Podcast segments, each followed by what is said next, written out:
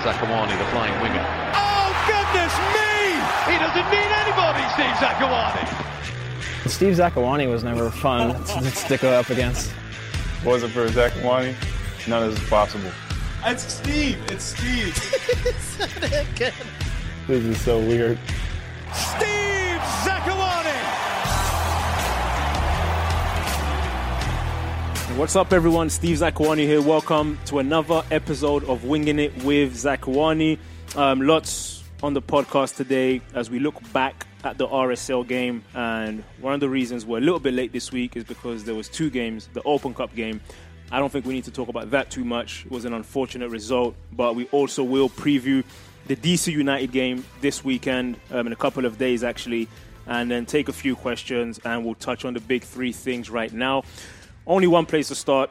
I was down there in Sandy, Utah, and you know it's kind of weird playing the same team back to back and similar games. I would say similar performances from the Sounders, especially. Um, even though on the whole the team that Brian Schmetzer was able to put out was slightly stronger than the one we saw in the home game, but RSL also were better, um, even though they were missing probably their best player in Rusnak. Um, you know, a lot of guys in MLS tend to play better at home, and that seemed to be the case for RSL.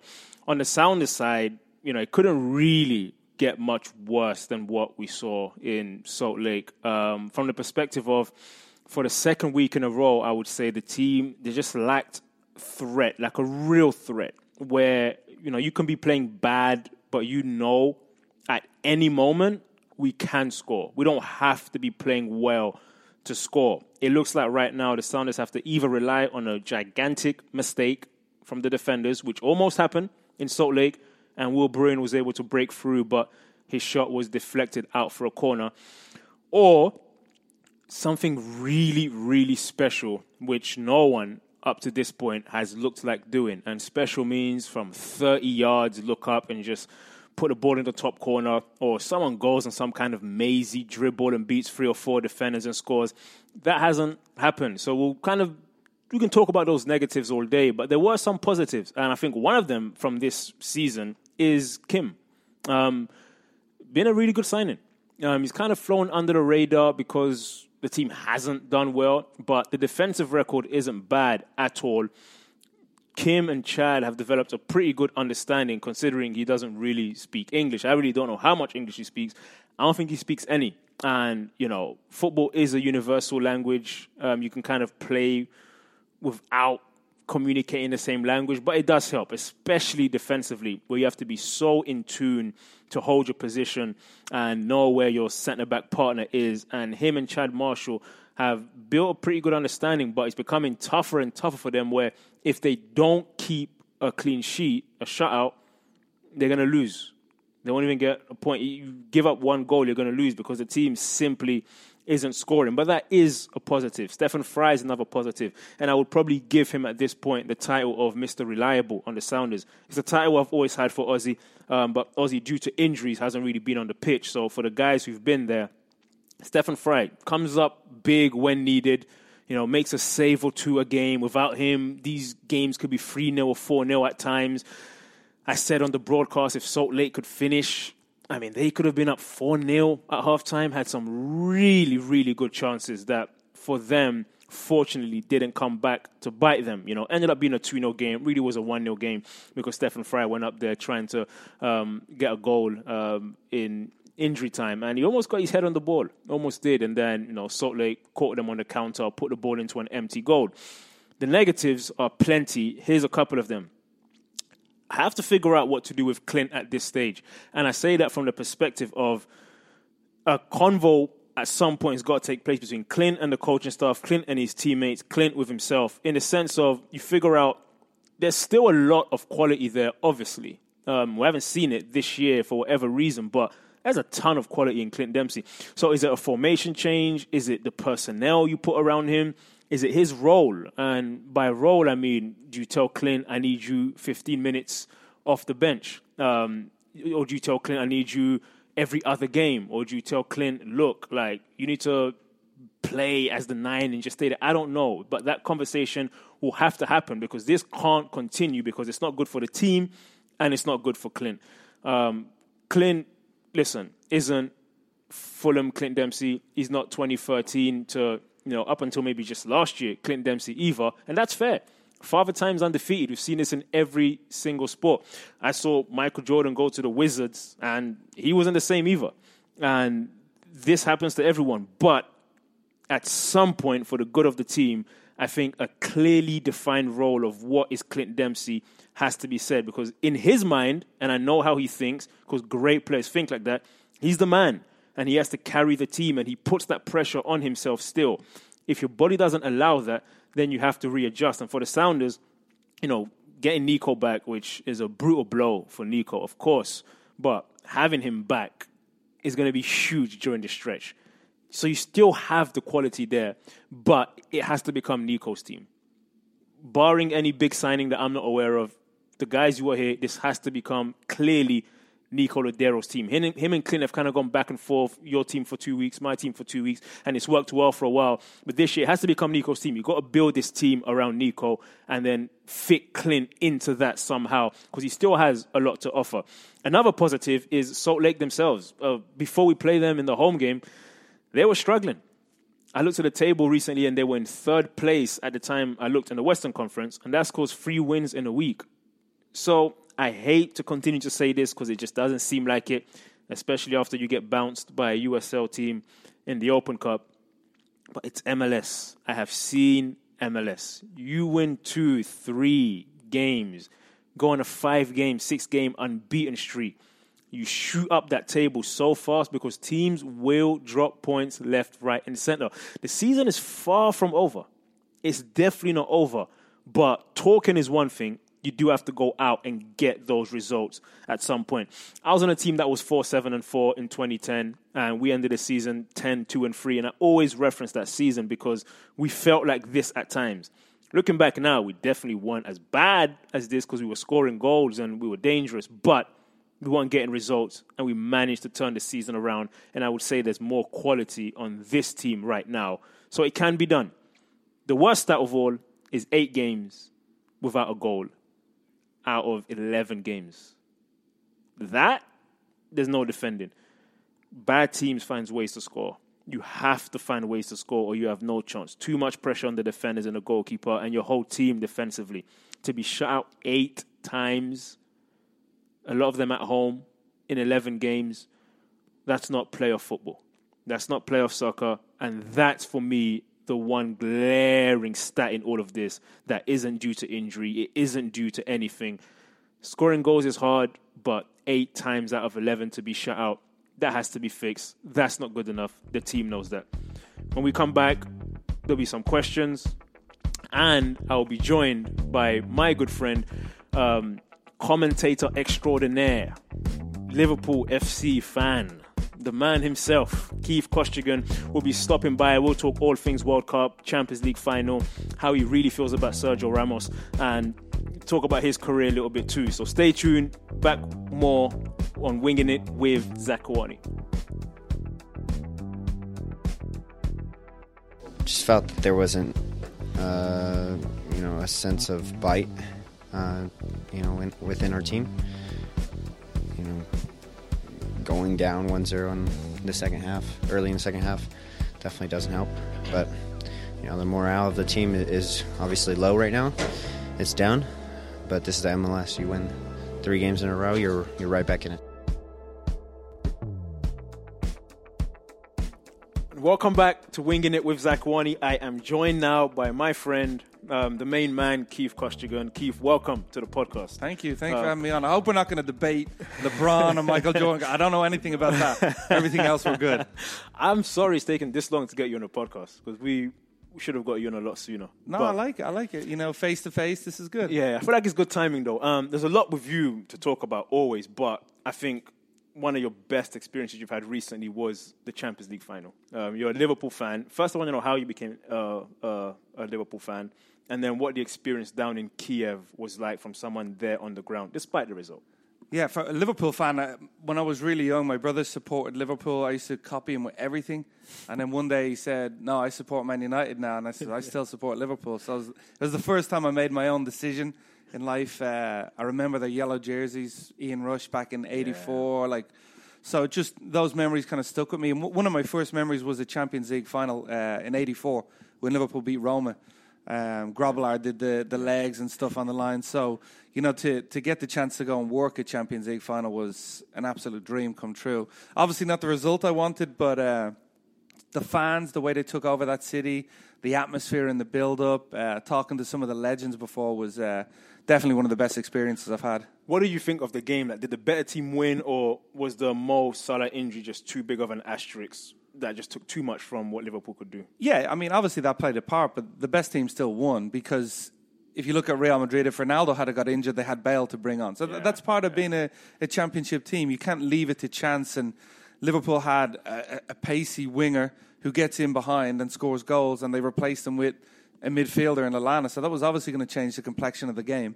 Um, so that yeah, that played a part. But Real Madrid were absolutely superb in, in, in spells in that game in possession. The Gareth Bale go live, how was it?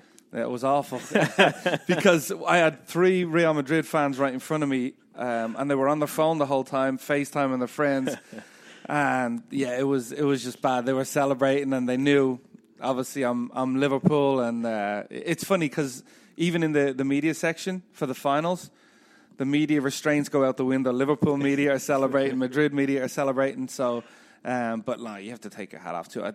It, it was just a stunning goal. Uh, even the Real Madrid fans for a second were like, Yeah. It took a second to register what had happened, and then and then the celebrations. But yeah, credit Bale. He's he's a good guy, and uh, ultimately, the, the, the Bale overhead kick or the Cristiano one versus I think was it Juven- Juventus?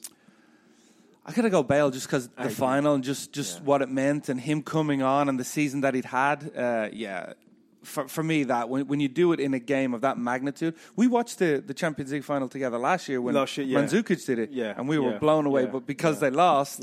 It, that gets lost in the mix. But yeah, Yeah. Ba- Bale's one for sure. Sounds like a fun trip, but like you said, you were there working, and I know very few people. Um, I'm not going to say show business because we're not in show business, but that, that work as hard as you. So you're doing like a lot of the Bundesliga games, Yeah. the MLS games. You're flying up here um, every other week to do Sounders games. How did you get your start on the TV side of things when you were done playing? How did that happen for you? Uh, I, I played with a guy called Brent Sancho, uh, Trinidadian international. So I was down training with the Galaxy, um, and this guy from Fox approached me and said, "You know Brent." Can we talk? Can you set up a call? Like I'm, I'm doing the Trinidad Bahrain game because they were trying to qualify for the, the 2006 World Cup. I think it was Bahrain, and uh, I was like, yeah, I can set up a call. And we chatted, and then he called me the next day and going, hey, do you want to call the game? And I was like, I've never done that, and it, it had never entered my head to go into commentary. So I called the game, called the second game, left it, and then about a month later, the, the head guy at Fox was like, "Hey, do you want to come in and do some more stuff?" And I was like, "All right, yeah." So it was. I wish I could say it was like I'd been studying for years. Yeah. You know, I learned on the job at first, and uh, just got a lucky break. Always play by play. No, no, no. I did analyst at first um, because coming off the playing career. Um, but about five, six years ago, in exec at Fox, John T. Whitehead, I went into him and I said, every year, someone that's played a million times in MLS and a hundred times for the country is going to come in. They're going to have a better resume than me. Yeah. And I understand that. I want to be a play by play guy. And he said, I'll back you from right now. Get it done. So I went through a summer of training and then gave me Europa League, worked up to eventually calling the last two Europa League finals, Bundesliga. So, you know, I have to thank him for backing me because you don't always get that in this industry, you know. Um, so since then, it, it was definitely the best move for me. Looking at some of the, Yeah. the, the the guys that have come in and analyzed the game, you know. absolutely. Um, the I, I don't do play by play. I don't think I could do play by play. Um, the challenges of doing again because you do a lot of the games, the Seattle games you're here, but like when you're doing like a Bundesliga game and you're watching it on a screen, what's the challenge? Because I don't think people people might not understand that that's what's actually happening. Yeah, yeah, yeah. It, it, it's tough. like when you're doing a game in in the stands or in the stadium, you Yeah. can you, you get to see other things. You get to see the coach and his reaction Yeah. on on the sideline. The the you get the the feeling from the see fans. who's warming up. Exactly. Yeah, th- those are big things, and off the ball stuff that happens is is is is big. But no, look, when I start calling play by play, I would call Copa Lib games by myself, where we got no lineups until 15 minutes into the game. So. If you can do that, you can call absolutely. I mean, it was Brazilian teams. yeah, and- we, we had one game where they it was delayed for 45 minutes and we never went to break.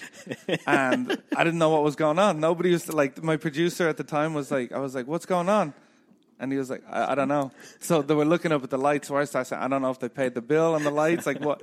So it was uh, when you learn in that environment and you, you you're used to calling off monitor, it, it, it gets better. But it is it is tougher. I, I you know anybody wants to come in and see how tough that is, and I, I think that I have an added appreciation for the job that we do in, in terms of commentating. I have no idea how I would call a Brazilian team playing a, Euro- a team from Uruguay with no squad list. Just add Inho at the end of every name. Yeah, yeah. Cerro Porteño like uh, against Lanús, and you're like, wait, what?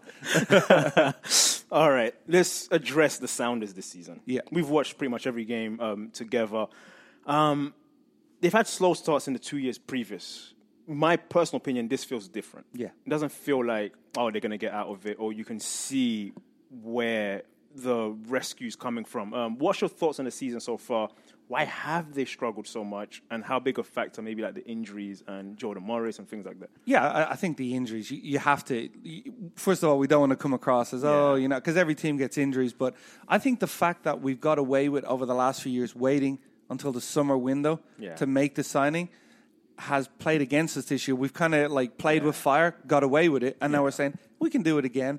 And, and it's backfired a little bit. I think if you have Victor, if you have Jordan from the start of the season, we're, we're maybe not number one in the in the West, but we're well positioned, and then we make those signings in July. The fact that everything that could possibly go wrong in the injury front has gone wrong ha- has left us bare, and I, I think it's a case of we got away with it before. Let's try it again. Yeah. Yikes! This is the first year it's it's really gone bad, and there's a different feel this year, isn't there? Because even in the last couple of years, you felt. Yeah. You know, there, there was there was more product on the field, but the lack of goals, uh, I, I, I can't remember ever seeing anything like this from this Sounders team. No, I mean, ever in my time here. Um, so the Sounders are struggling, but this, I think in Seattle sometimes, and me even, we get into a bubble here because there's so much Sounders here in Seattle. But there is a league around the whole country. Yeah. So MLS as a whole, what's your thoughts on the season so far? Are there any storylines that stick out to you? Are there any players, any teams that you know have just been amazing that maybe we're not talking about? Yeah, I, I still Atlanta United when I watch them play. I, I've got to watch them live. I'm uh, going to call them a few times in the summer as well. Uh, That almost adds the pressure to Seattle because Seattle set the bar for so long in this league, and and these teams like Atlanta, Adrian will tell you they came and said, "What did you guys do?" Yeah. and now they've. Almost taken it up a level. Yeah. They, they've set the bar and says, "Hey, you got to keep up with us now." Yeah. And and I think that's what fans in Seattle are looking at and saying, Atlanta have got Almiron, they've got Josef Martinez, they've got so many I mean, attacking no, no, one, no one even talks about Nagbe, and he's just a piece in their team. As a squad, he's just a, and he's a keep. Yeah, it's, it, it, it was a perfect move for him because Yeah. it allows him to be who he, He is, is, yeah. and it, it, they they just seem to have built such a, a great structure there. Um, Seattle. With a couple of signings, can be there. We saw it against Yeah. Sporting KC away, where I thought we, we, we showed a quality uh, in, in that game. We should have won that game, but uh, yeah, Atlanta United for me is the team that, that sticks out. LAFC as well coming in immediately, and I'm bringing in big players like Carlos Vela was a top player when he was in Europe, even more so than Gio dos Santos, who I, who Yeah. I don't think did very well in Europe. Vela did. He's coming in and scoring goals. So, so storylines like that add to the pressure for this Sounders team to continue to set the bar as they have done over the last few seasons. You're California based, so maybe you're a better place than me to answer this. Um, I was on record before he played a game that I didn't think Zlatan would do that well here. Yeah. I think he's a fantastic player, but he doesn't run. And I think in MLS, you Villa does it, Giovinco does it, Almiron does it. You have to move and run. then he scored the two goals in his debut, and I was like, okay, maybe he can do that. But what's kind of the sense coming out of California about him so far in his start this year? I, I- think, yeah, I think you're right. I think you have to build a team around Zlatan, right? Yeah. And they already had a team that was kind of being built around Gio dos Santos, kind of being built around Jonathan. Yeah. You have Alessandrini. You bring in Kamara, who's a centre forward, and then you have to move everything to suit this giant of a player. And and Zlatan, if you if you build around him, he'll score goals. If you don't, he's not the forward that drops in Mm-hmm. Yeah. and gets on it. Thierry, when he was coming towards the end of his career, reinvented himself Yeah. because he was uh, in behind. Then he came back and he was so creative. You don't see that from Zlatan. So I, I think it's it's going to be a struggle there to to mesh him in with the other pieces that they have. Kamara's now out wide left at times, and Yeah. that's not where he wants to play. So it's going to be tough. But again, the Galaxy. They love signing big names. You knew they were going to do that, and uh, yeah, we'll see. He scored a couple of goals, so He's someone who won't be at the World Cup, but let's talk about the World Cup anyway. Um, who do you think? Who do you actually think is going to win? Because I'm thinking of the best team. I think in Germany. I mean, they've left Leroy Sané. that's at home. unbelievable, isn't it? The fact you can do that, like he's he was top five players in the Premiership this year on the best team ever. So He was shortlisted, right? He was shortlisted for it. Yeah, and, yeah. And he's like 21, 22 maybe. So he's at home. I mean, Germany. I look at France's team, who they've who they've left at home. Spain is Spain. Where where do your eyes go when you think the team I see lifting the trophy in July? I, I think Spain. I, I think I- Really? I, think Brazil are better prepared than they've ever been. Well, over the last couple of cycles to, to Yeah. challenge again after what happened four years ago. Uh, I think they have better balance Yeah. in midfield. Fred might have picked up an injury. That could be that could be an issue for them because I think he's a key player for them. Um, but yeah, I, just think Spain have reinvented themselves again after winning it. They dropped down. Some of that squad got old together. Xavi and Iniesta. Now they have they have the players again for me in in midfield. Uh, they can control a game. It's it's in Europe, which I know sounds kind of silly because a lot of Brazilians play there or South Americans, but I, I always think that plays into it as well. So I've gone for Spain, but I, again, I wouldn't be surprised to see Brazil go all the way as well. What would you expect from Messi? I never know. It, with Argentina, it, it's just it's not the same, is it?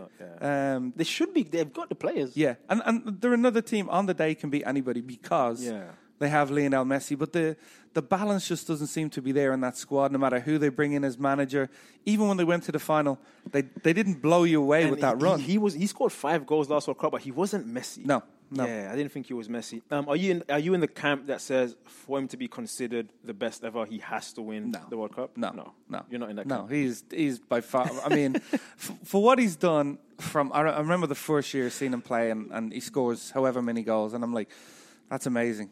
And then he does it again, and you're like, okay. Salah had the season this year, right? We talked about this, and everyone's gone, he's the, the great, and I'm like. Messi does that every year, Yeah, 10 and like 10 years in Ronaldo the same. So it's like yeah. to to do it at that level for that long. Yeah, for me, he's the best ever. But I, I think those arguments are so tough to have. But Yeah. regardless of what, how he does in this World Cup, he'll, he'll go down as the greatest I've watched anyway. the US won't be there. You're involved, like in the youth at the US. You do a lot of scouting and things like that. Um, when people talk about, you know, the system needs to be changed and things like that, sometimes I think we throw these words around. Um, one, how big of an opportunity missed is this for the US?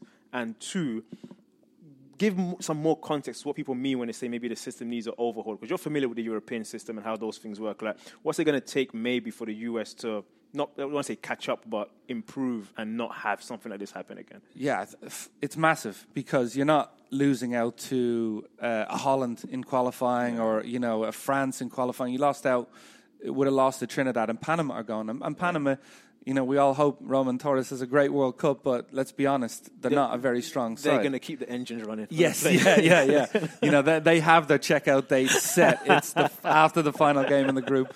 Um, but yeah, it, it's massive. I do think changes have been made to the academy system, the structure, but it, it's this in this day and age we, we- make the change and like okay where's the results Yeah. i'm like okay well the first players have to come through you're starting to see a good group of players coming through from that academy setup um, but yeah I, I think a lot has to change the coaching we have to get better coaches in the us system Yeah. in MLS, and, and we have to challenge players. I think one thing Klinsmann did well was say to players, "Hey, if you want to be the best, you have to challenge yourself day in day." He was almost on them, and some players didn't take to that. So I, I think we have to challenge the players. But I, I do think in the, the youth system, the academy system, we're making steps in the right direction, and, and that's got to continue. Who would you want to see get that job, that head coaching job? Like, and a, a guy from like a, was it like a Greg Berhalter, or do you go for like a Luis Enrique? Or I don't. I don't think it's. I don't think it's an enticing job for a Luis Enrique. And I, I, I love. I love these writers who are. They don't even want to manage their own country because international football is yeah, not day to day. You can't sign. So Luis Enrique is great with Barcelona, but he doesn't have Barcelona you players can't, here. can't, you can't lose to Trinidad and say let's go sign Neymar. Yeah, yeah. So for me, like you look at like the job Lars Lagerbäck did at Sweden mm. and did at Iceland, and for me, that's a viable candidate because he gets the best out of a group of players who are good, but you don't have that you know elite level players. So for me, someone like that would be good. If we're looking in MLS, I think Greg is is a great shout because he, he has an identity with his team. Jesse Marsch is another one who does well. So um, if they want to go that route, those would be two names that would, would stick out for me. P for me as well. Yeah. Um, but but looking on the broader side of things, yeah, it's not going to be an enticing job for Luis Enrique or, or anybody like that, unfortunately. Yeah. There's been a few times in my career coming against American players, and I remember them vividly. 2010, I think it was. I was in a game against the Galaxy, and I saw Landon do something, and I caught myself in a game just saying like, "Wow, he's ridiculous." I've trained with Clint and played with Clint and seen him do things and go, "He's ridiculous." You've seen Christian Pulisic up close, and also you do a lot of the German games. How good is he right now? And just what's the ceiling with this guy? the ceiling is. I, I mean, I, I don't think you can put a ceiling on it. He, he is that good. Funny enough, I don't think he had the greatest season this year. Um, but he's 19, and we're talking about second full season. He's playing for one of the biggest clubs in Germany. They're in the Champions League, and we're going. Uh, you know, he, he starts every week because the coaches understand what he brings to the team. He's very direct. Uh, he can take defenders on. He's not. He's not blind. He doesn't have the pace that you would have, Right. but he's got good balance. So he, he's got that change of pace. Um, needs to add goals to his game because in that position in the modern game, you need to score What's goals. bet? Where, where would you play him if you were coaching him? They they play him wide right. I could see him uh, eventually play wide on the left, coming inside. Um, but I, I do think because I remember at first they were talking about him as a ten Yeah. for the US. I think he wants to go and dribble at you, and uh, I- I think that's best in wide areas. So I, th- I think next year again we'll see him play wide. Eventually he'll become that left-sided player who comes in. For the US, though, we don't have that left back who gets around that would really complement him. But yeah, I think ultimately that's where he's going to end up. Yeah. Um, before we go, I think it um, wouldn't do justice because you had a playing career, and I think you kind of downplay that a little bit. You play because I think that's one thing we talk a lot, and it's like you know the way you see the game and stuff. That's it is a lot also from a, a player's um, perspective. Where did you get your start playing, and one or two career highlights? I gotta be careful here because then Twitter's uh, Twitter's not a friendly place when you talk about career highlights. Uh, I guess I should I should say when I lost to the Sounders, maybe that would be. no, uh, career highlight when uh, when I was with Portland, we played against San Jose, uh, and young Landon came on and.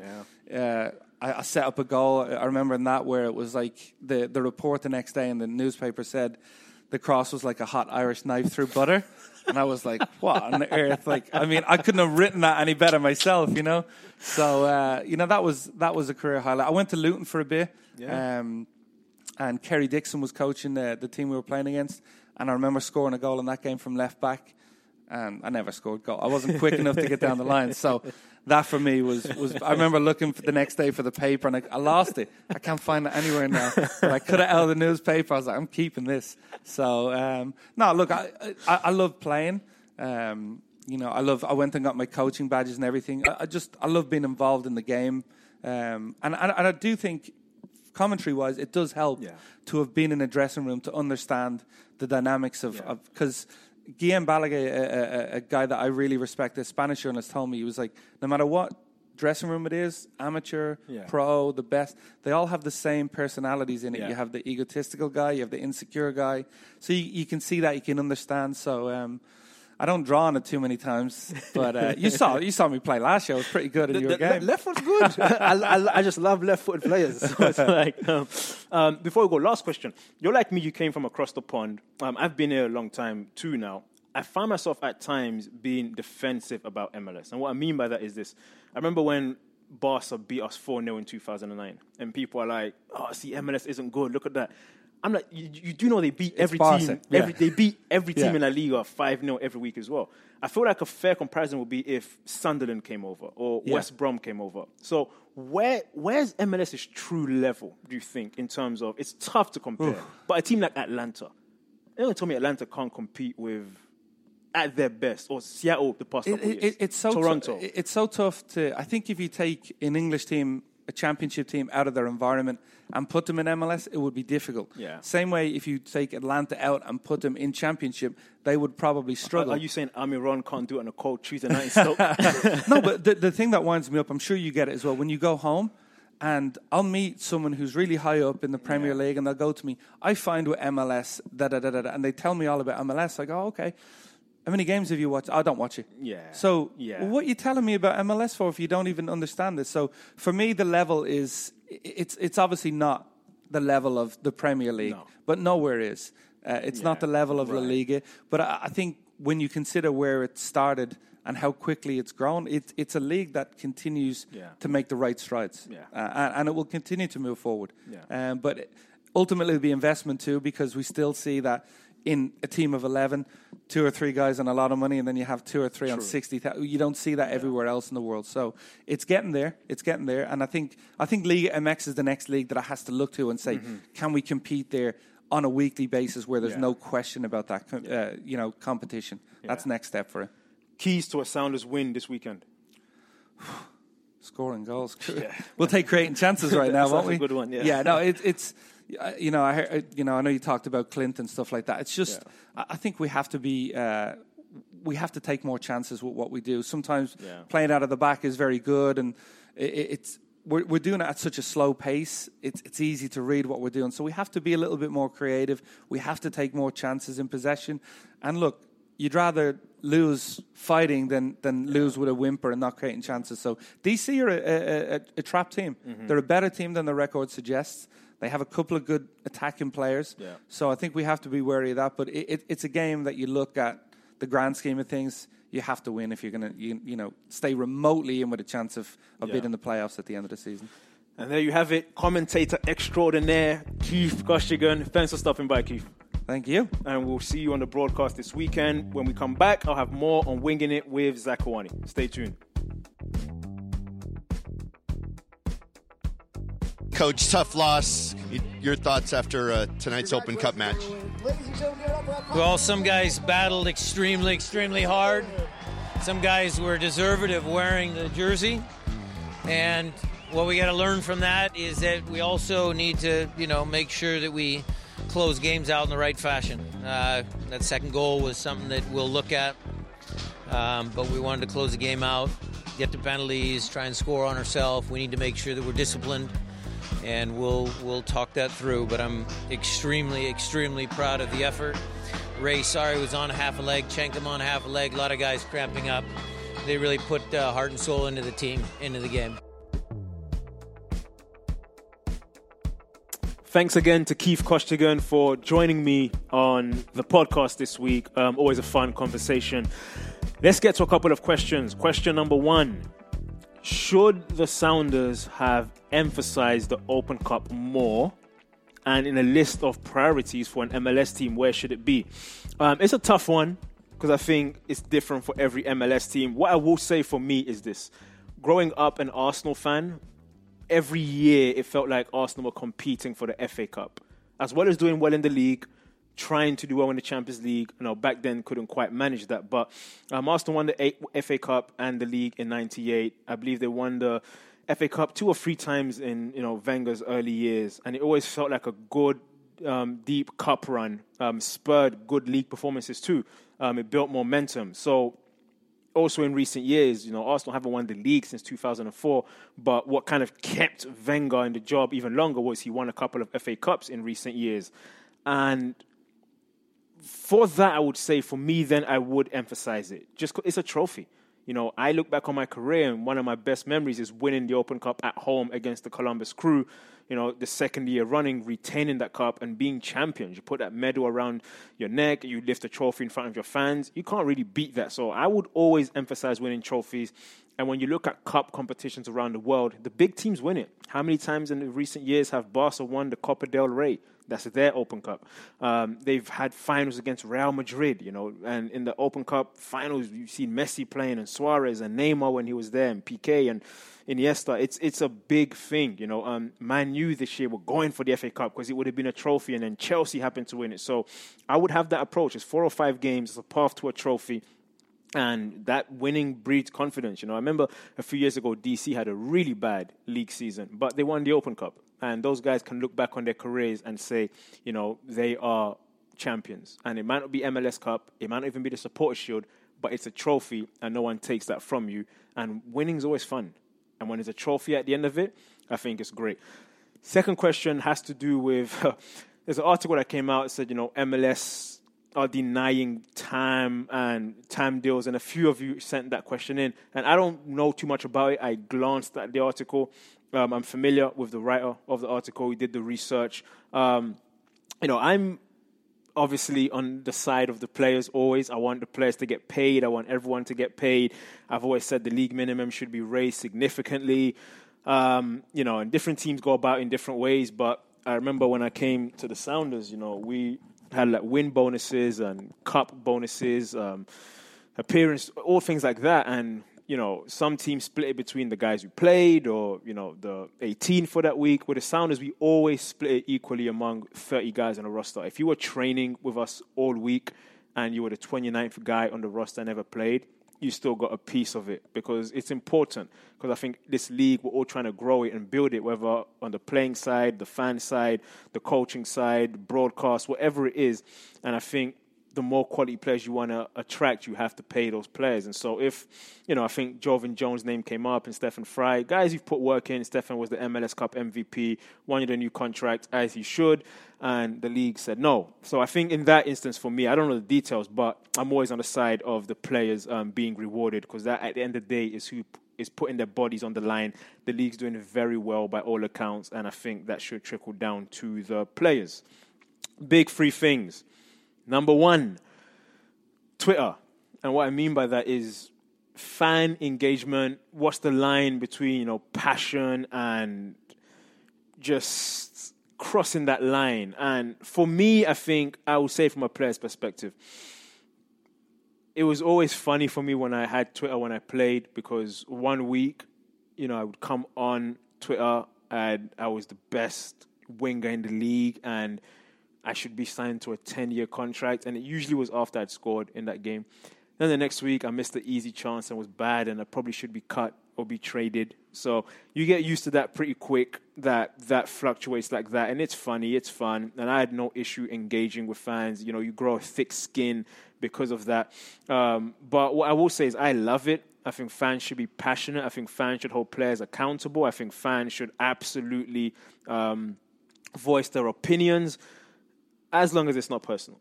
That's where I would stay away from it. You know, I voice my opinions as a fan now, um, but you never want to be personal. You know, I've played with so many players throughout my career. Every single player tries hard.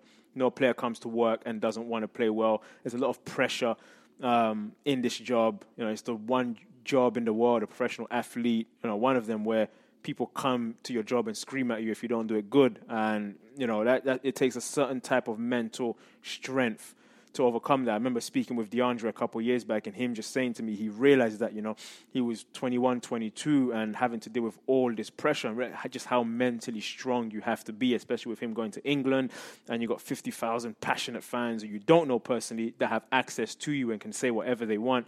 So I think there is a line there, but I think it's great. I think you grow the sport that way. You know, you look at um, LeBron James, he's the greatest athlete of our time and he's criticized more than anybody by all these talk shows and stuff. And I think we want that for our league to grow as well for visibility. But the passion's great. I just think um, you never want to cross lines or be personal. So that will be my two cents on that.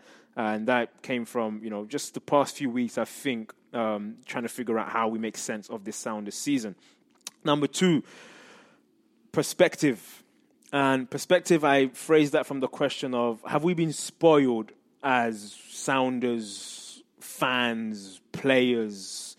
Since 2009, this team's been very successful don't know where it stands right now with this season's record, but at the start of the season, from 09 until the start of the regular season 2018, the Sounders had compiled the best regular season record in MLS during that time, had won an MLS Cup, been to an MLS final, had won the Western Conference Championship twice, had won a Supporters Shield, had won three, four Open Cups, been to five finals maybe. Very, very successful. Extremely successful. Incredibly successful. Whichever word you want to use. Um, this year's not been good. It's not been good.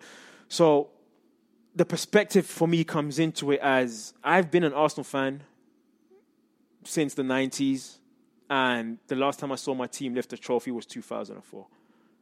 14 long years, still an Arsenal fan. So teams go through cycles. You're not always going to win. You always want the team to do well, but you're not always going to be able to maintain the standard you have. And teams can have down years. Barcelona have gone through years where they haven't won a trophy. Manchester United, great team like Man U, have gone through years where they haven't won a trophy. I hope the Sounders can turn it around.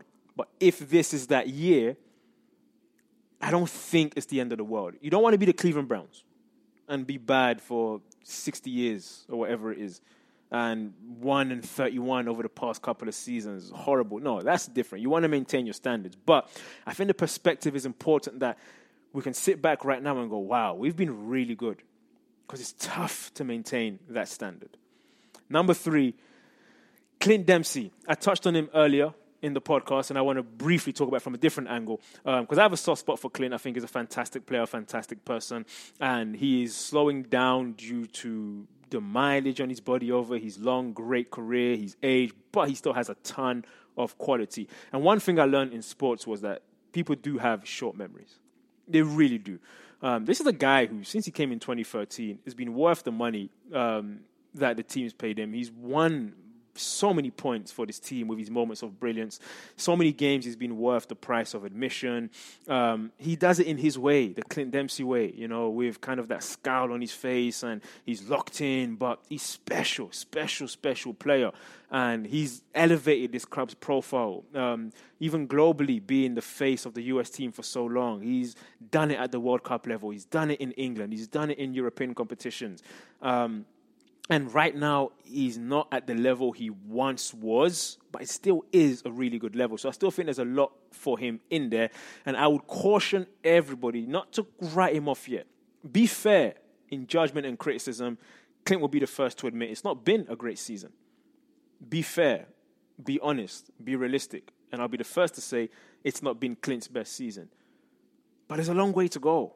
And you put him in the right mix, get him a couple of goals he can still get you six to 10 goals at 34, 35, whatever he is at this point. And however long he has left to play, I think sometimes I rather cherish those kinds of players and acknowledge what they've done, realize they can't quite do it, not by choice, but by father time, and then just say, you know what, let's squeeze whatever's left out of this orange. Let's get all the juice we can out of Clint. And then whenever he decides, whether it's now or in two, three years that he's done, we can look back on one of the great American careers of all time, if not the greatest. But I think he's coming for a lot of criticism. And some of it's fair, some of it's borderline. You're not cutting, trading, getting rid of Clint Dempsey. The quality's still there. Hasn't shown it yet this year. Neither has the team. And Clint isn't the only problem. That's my two cents. Big one this weekend.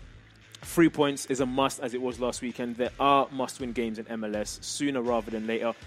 Adrian himself said it this week. You've got to start getting points. Don't want to give yourself too big of a hole to dig yourself out of. What a perfect time it would be to go on some kind of run right around the World Cup time and then bring in some reinforcements. And then suddenly in six weeks, this podcast sounds very different and everybody's happy. And we're all friends again. So, big one against DC hoping for three points. I will be back next week to wrap up, hopefully, a successful game against DC United. I will talk to you then. I'm Steve Zakuani. This is Winging It with Zakuani.